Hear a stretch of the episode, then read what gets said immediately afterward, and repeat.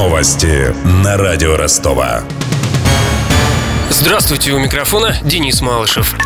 Запастись медицинскими масками призвала россиян глава Роспотребнадзора Анна Попова. Также, по мнению чиновницы, в преддверии эпидемии гриппа следует приобрести моющие средства и градусники. А вот противовирусные препараты пока покупать не нужно. Специалисты еще не назвали медикаменты, к которым чувствителен вирус этого года.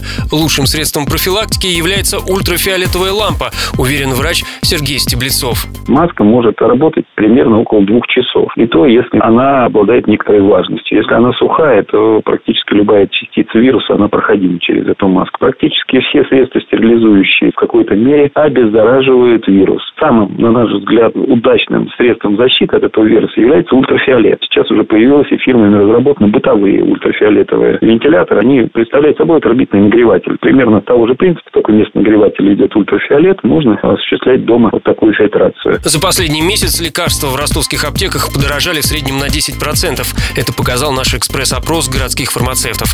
Обошел центральные аптеки корреспондент радио Ростов Даниил Калинин. Цены начали расти еще месяц назад, рассказали мне аптекари. Пока что стоимость выросла в среднем от трех до десяти процентов. Марлевые повязки стоят семь рублей за штуку. Месяц назад цена была пять рублей. В пик эпидемии она, скорее всего, вырастет до двадцати рублей. Кагоцелл стоит триста рублей. Это на пятьдесят рублей больше цены месячной давности. Оксалиновая мазь подорожала на двенадцать рублей. Теперь она стоит пятьдесят рублей за упаковку. Цены на так называемые жизненно важные лекарства пока держатся. Римантадин и цикловир стоят пятьдесят и двадцать рублей за упаковку соответственно. Аптекари надеются, что в этом году острой нехватки медикаментов не будет, ссылаются на прогнозы поставщиков. Кстати, почти полностью упал спрос на арбидол. Этот препарат был самым популярным противовирусным средством пару лет назад. Сейчас он при болезнях практически не помогает. Кстати, цены во многом зависят от политики поставщика, поясняют аптекари. Большинство местных не работают с крупными дистрибьюторами и перекупают лекарства друг у друга. Я же добавлю, что на прошлой неделе в Ростовской области зарегистрировали первый случай гонконгского гриппа. Этот штамм вируса считается не столь опасным, как эйч один эн один, от которого прошлой зимой, напомню, скончались четырнадцать жителей региона. Букмекеры обвинили футбольный клуб «Ростов» в организации договорного матча. Имеется в виду игра шестнадцатого тура премьер-лиги против «Урала». Она состоялась в Екатеринбурге тридцатого ноября и завершилась проигрышем гостей ноль один. На странности того матча указал генеральный секретарь Международного объединения букмекеров Франческо Баранко. Подробности. За несколько минут до старта матча «Урал-Ростов» коэффициенты на победу желто-синих упали в четыре раза. Столь резкое обрушение ставок и стало предметом спора среди букмекеров и футбольных экспертов. По версии сторонников честной игры, все дело в том, что «Ростов» слишком поздно объявил о намерении вывести на поле второй состав. Лучших игроков оставили дома, чтобы отдохнули перед матчами против «Зенита» третьего декабря и голландским «ПСВ» шестого. Букмекеры увидели это и понизили коэффициент.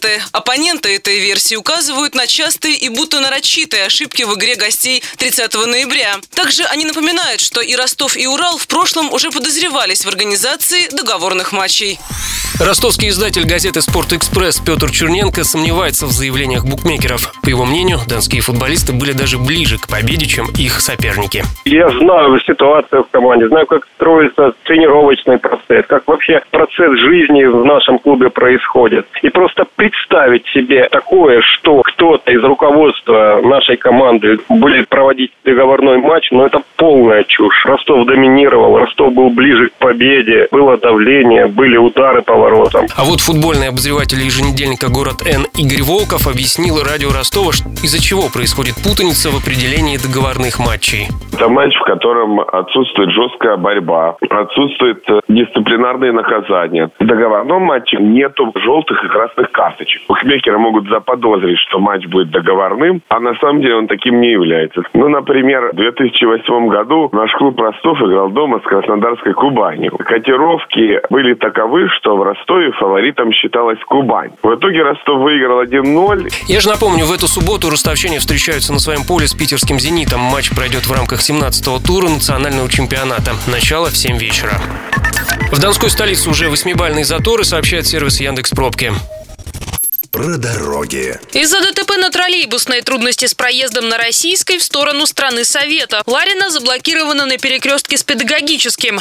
Там столкнулись автобус и легковой автомобиль. Два ряда на Текучева перекрыты из-за ДТП на перекрестке с Приволжским. Затор растянулся от Гвардейского. От Мясникова до Шолохова стоит четырнадцатая линия. Еще одно ДТП мешает проезду с моста Сиверса на Стачке. Я же добавлю, что авария на перекрестке Космонавтов Королева заблокировала проезд по проспекту в направлении Армянской.